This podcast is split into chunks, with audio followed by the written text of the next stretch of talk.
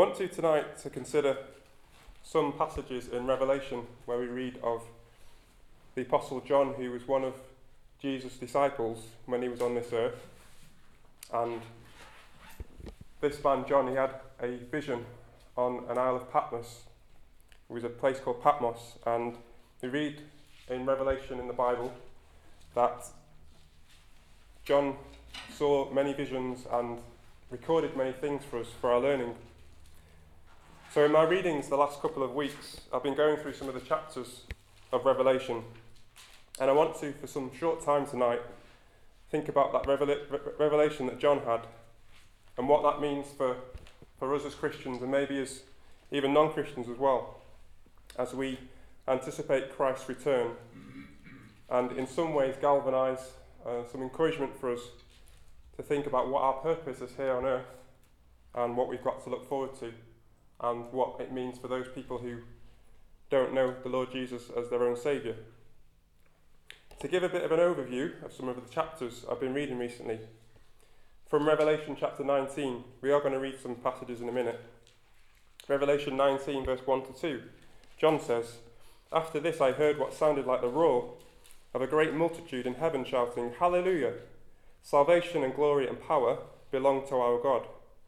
For true and just are his judgments. He has condemned the great prostitute who corrupted the earth by her adulteries. He's avenged on her the blood of his servants. And then skipping to chapter 19, verse 5. Then a voice came from the throne saying, Praise our God, all you his servants, you who fear him, both great and small. To me, it seemed it may be shocking that the cause of celebration is judgment as well as salvation from, the, from this passages. The two go together. In God's word, we read of how God judges his, uh, his enemies, but he also saves people.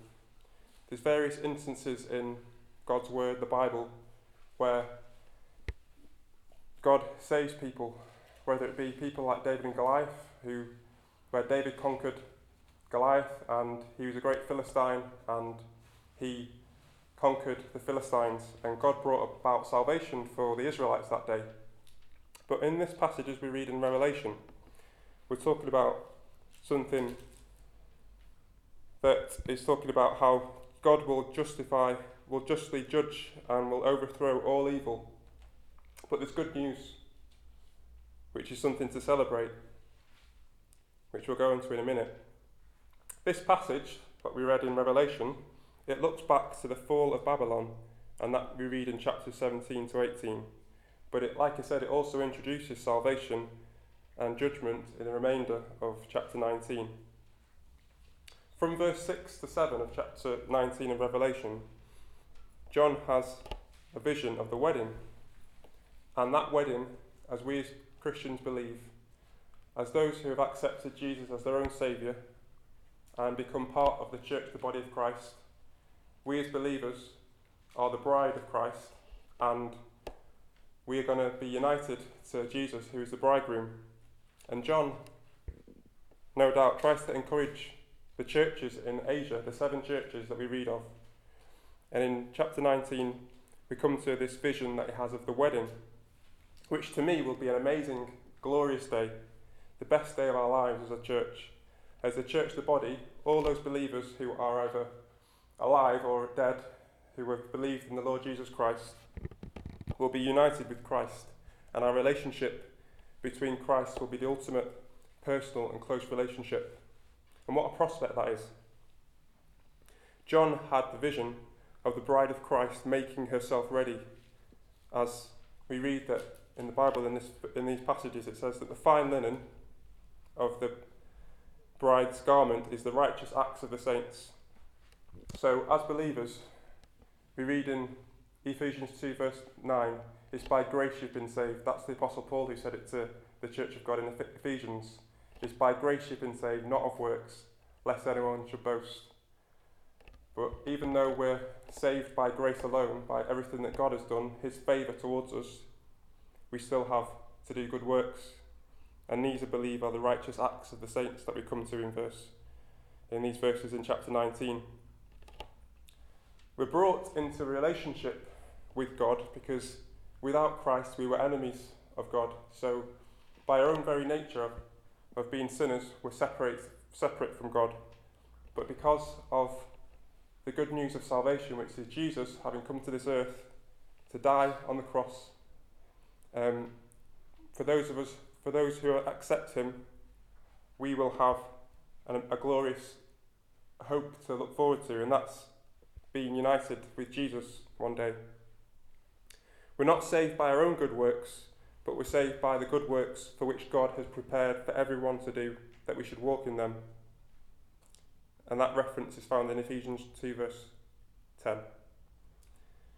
These good works are given us to wear as John saw the bride of Christ adorn herself in his vision.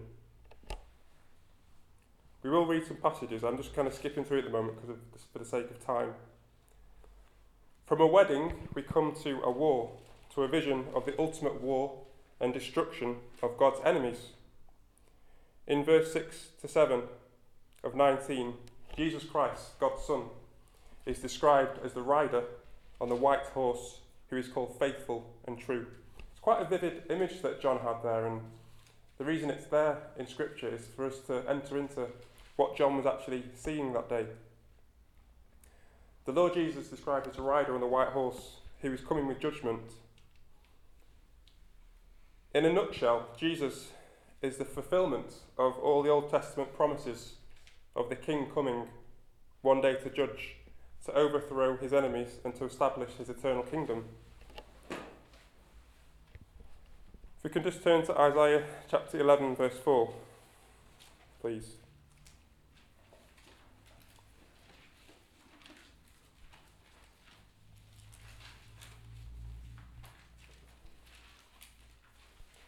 One of these prophecies we read.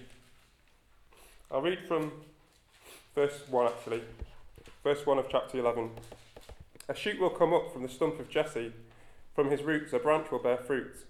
The Spirit of the Lord will rest on him, the Spirit of wisdom and of understanding, the Spirit of counsel and of might, the Spirit of the knowledge and fear of the Lord, and he will delight in the fear of the Lord. He will not judge by what he sees with his eyes or decide by what he hears with his ears. But with righteousness he will judge the needy, with justice he will give decisions for the poor of the earth. He will strike the earth with the rod of his mouth, with the breath of his lips he will slay the wicked. Righteousness will be his belt, and faithfulness the, sa- the sash around his waist. And then skip into verse 10. In that day the root of Jesse will stand as a banner for, his, for the peoples. The nations will rally to him, and his resting place will be glorious. In that day, the Lord will reach out his hand a second time to reclaim the surviving remnant of his people from Assyria, from Lower Egypt, from Upper Egypt, from Cush, from Elam, from Babylonia, from Hamath, and from the islands of the Mediterranean.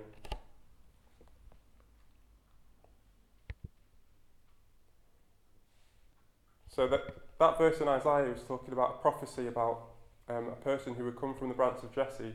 And for us as Christians, thankfully, we believe that that's the Lord Jesus, and he was a fulfillment of those Old Testament prophecies. The prophecies were saying that he would be coming to judge, and he will one day ultimately judge the whole world, and it's going to be a fearful thing for people who haven't believed in him or who have heard the word and have rejected it.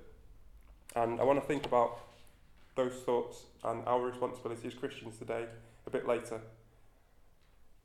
Other references, uh, if you're taking notes, is Isaiah 49 verse 2 and 63 verse 2 to 6, and then also in Psalm 2 verse 9.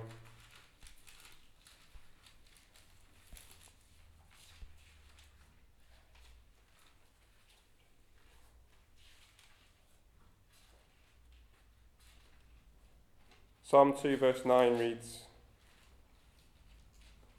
We be, believe it's talking about the Lord Jesus. You will break them with a rod of iron, you will dash them to the pieces like pottery. So, Jesus, although he is described in God's word as we know that he's a lo- he was a loving man, he was sinless, he was compassionate, there's also the other side to the Lord Jesus, which he is described as one who is coming in judgment, who judge the world, and we can praise God that we who have believed in the Lord Jesus, although we'll face judgment for what we've done in our lives of service, we're not going to be separate from God because we believed in the Lord Jesus. In chapter 20 of Revelation, it reveals God's plans for dealing with the evil of his enemies. That is the devil, that is Satan, who, as we all know, was an angel cast down from the beginning, who's Lucifer, and wreaks ha- havoc on this earth. God's plans to, re- to deal with evil, sin, death, and anyone who rejects his rule.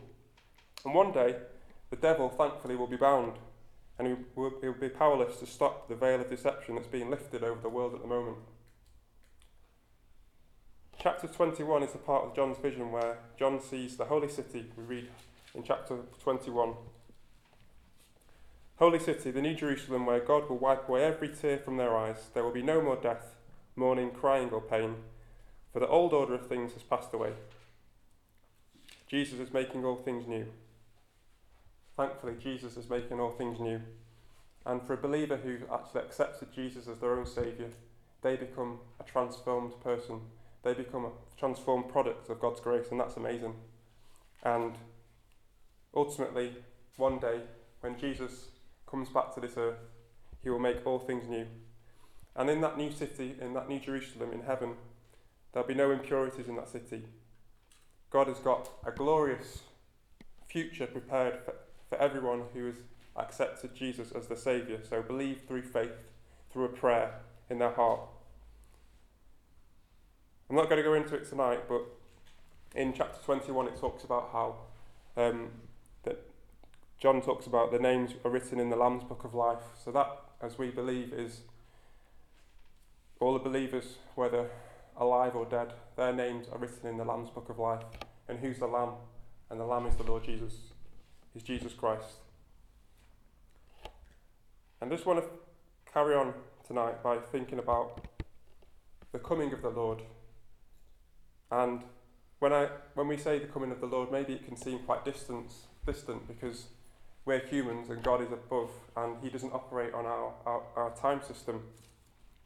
And is it to me, is it something that I look forward to? Is it something that excites me? Is it something that grips me and captivates me?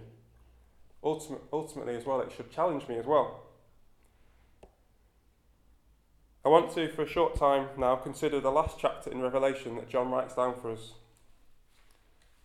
To give a bit of contextual information before we read Revelation 22 for some verses there.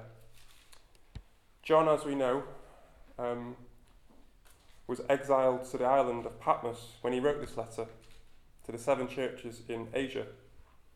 And most scholars believe that the seven churches to Asia, whom John writes, were experiencing the persecution that took place under Emperor Domitian in around AD 90 to 95. This to me gives a tremendous weight and complexion to the book of Revelation in these chapters.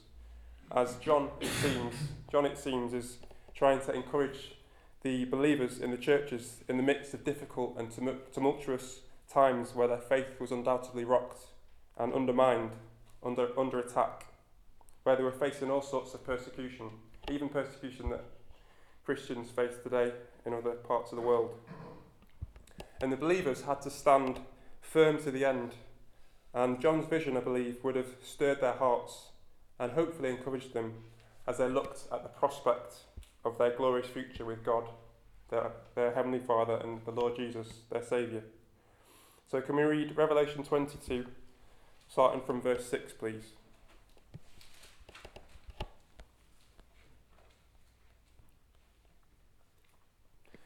The angel said to me, These words are trustworthy and true.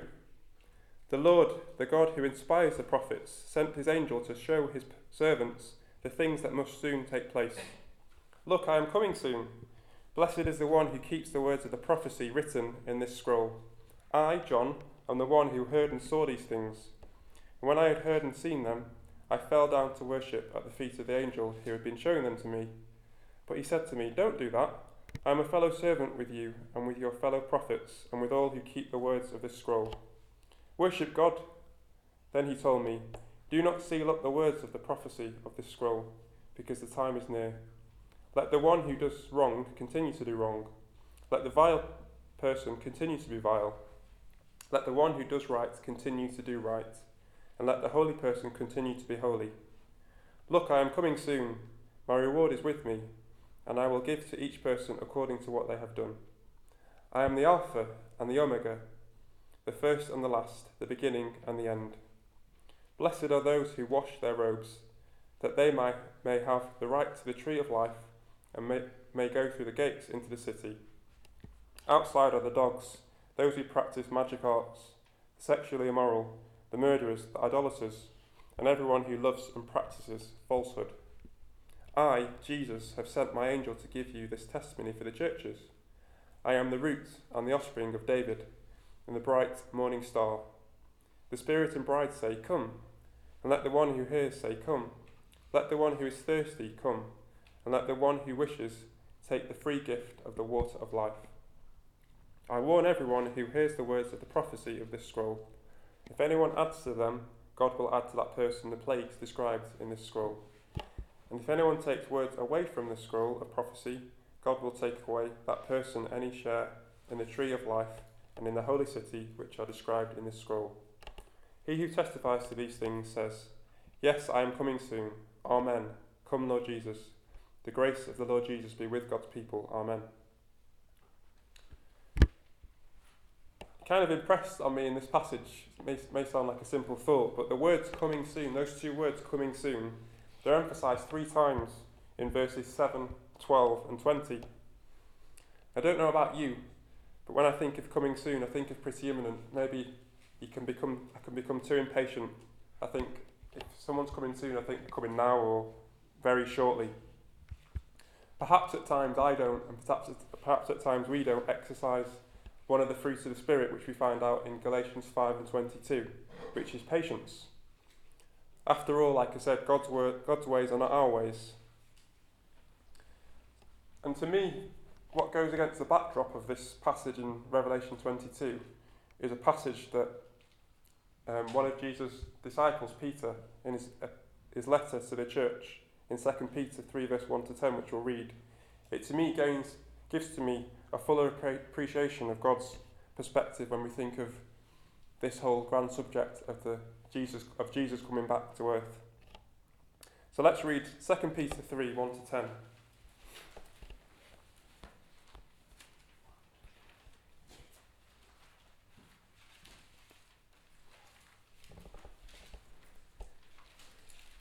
Dear friends, this is now my second letter to you. I have written both of them as reminders to stimulate you to wholesome thinking.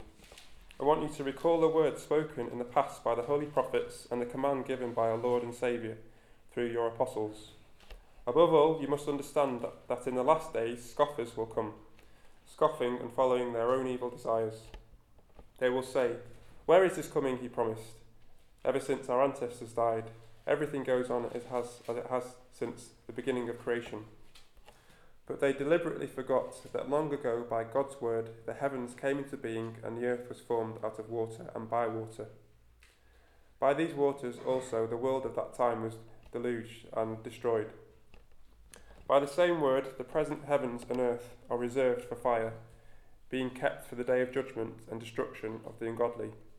But do not forget this one thing, dear friends. Friends, with the Lord, a day is like a thousand years, and a thousand years are like a day. The Lord is not slow in keeping his promise, as some understand slowness. Inst- instead, he is patient with you, not wanting anyone to perish, but everyone to come to repentance. But the day of the Lord will come like a thief. The heavens will disappear with a roar, the elements will be destroyed by fire, and the earth and everything done in it will be laid bare. It's a very somber thought. In verse 3, we read that scoffers will come, following their own desires. There perhaps are many so called scoffers today who perhaps maybe reject the Bible, reject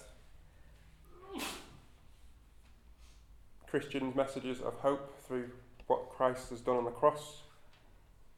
Or even maybe it's fairly a little bit innocuous in the sense that it, it's they seem a bit indifferent to when it comes to their recognition of being a sinner or being right with God and the fact that by our own human nature, that as sinners, we're separated from God. Some people perhaps follow their own evil desires, yet some people, although they're moral, upright citizens in this world, they think they don't need saving. I was actually struck by uh, one of the, a prayer that my dad gave out last last uh, he prayed last week.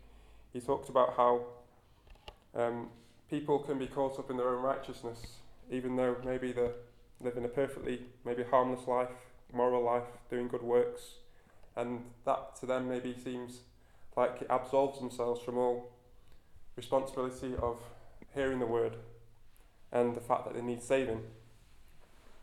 Isaiah 64, verse 6 reads, All of us have become like one who is unclean, and all our righteous acts are like filthy rags. So, there's no, nothing good that we can do, and there's nothing good that can save us. And in God's eyes, they're like filthy rags. And Peter was saying that the people at that time, they'd forgotten that God had created the world and that they'd refused to believe in the divine creator, a divine being, a living being.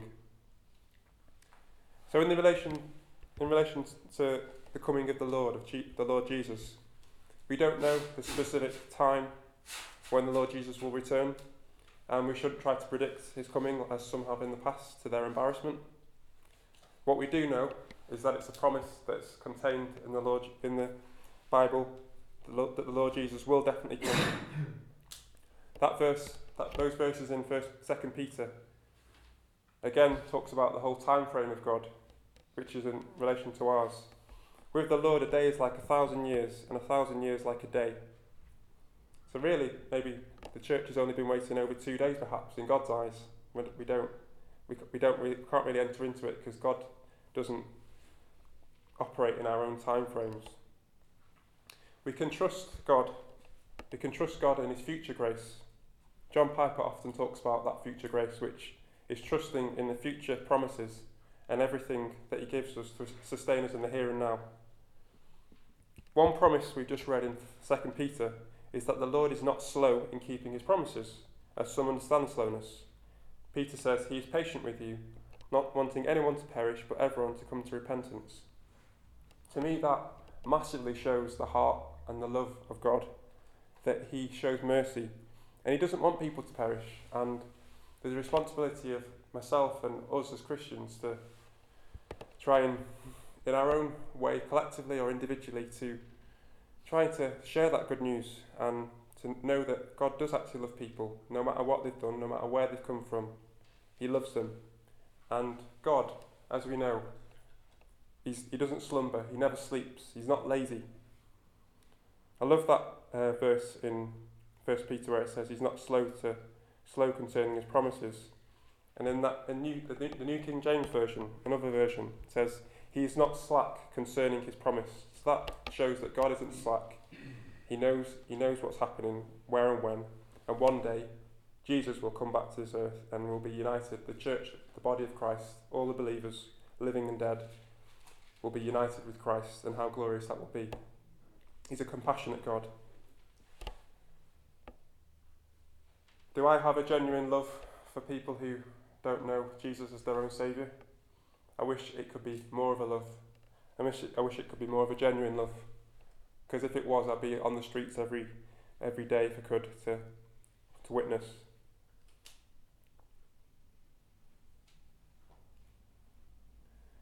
I'm not going to go into massive doctrinal subjects like predestination. But even though God chooses, may, may choose some people in Christ and not others, which we can't really get our heads around, that to me should never, ever stop me from telling others about Jesus. Because that's not our call to make.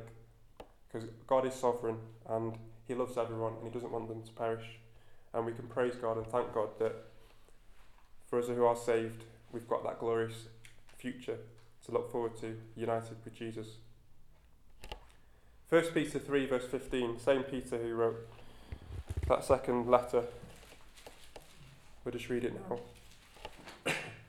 But sanctify the Lord God in your hearts, and always be ready to give a defence to everyone who asks you a reason for the hope that is in you, with meekness and fear.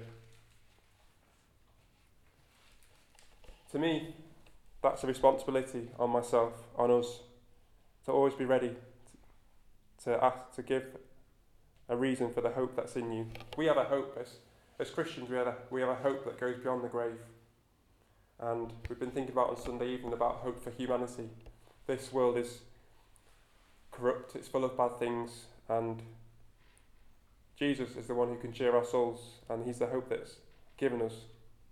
And we should be ready to share that to people who want to find out. And even if people don't aren't receptive to it, we don't know what God has in store for those people for eternity, because we might not see it on this side of eternity. People professing salvation, but the word that's been said to them, either big or small, it could have an impact. We need to be drinking in of Christ every day. That to me is a challenge in this busy life, in this bit busy rat race we call it sometimes in work, in the working arena, um, getting refreshed in the Lord Jesus, in His Word. Revelation 21 verse 6 says, He said to me, It is done. I am the Alpha and the Omega, the beginning and the end. To the thirsty I will give water without cost from the spring of the water of life. Jesus is that spring, He's that source, He's that life, He's that source of blessing. The water that Christ gives and offers, that's a free gift, which emphasize, emphasizes God's abounding grace. I just want to finish now with a challenge as we consider this encouraging subject of the coming of the Lord Jesus. We read in Revelation 22, in verse 11 Let the one who does wrong continue to do wrong. Let the vile person continue to be vile. let the one who does right continue to do right. And let the holy person continue to be holy. And I never really come across those verses before, or maybe skipped across them. But we said earlier that scoffers will come, people will continue to do wrong, they will cele- they'll celebrate um, reveling in sinners um, Steve talked about the celebration of sin at the moment in this world. But we as Christians are the direct antithesis to that. We're here to do what is right, to continue to do right and be holy and be faithful to God, be faithful to the Lord Jesus as we wait for the coming of Jesus. It's easy to be buried in the hum- humdrum of day to day life and perhaps forget or goes to the back of our mind everywhere where we're heading, everything that's coming our way. It's amazing. Let's pray, and I'll pray, that the return of Christ will invigorate us. It would fill our horizons, and we would look forward to it just as a bride looks forward to her bridegroom, and the bride, being the church, the body of Christ, looks forward to the bridegroom, which is Jesus.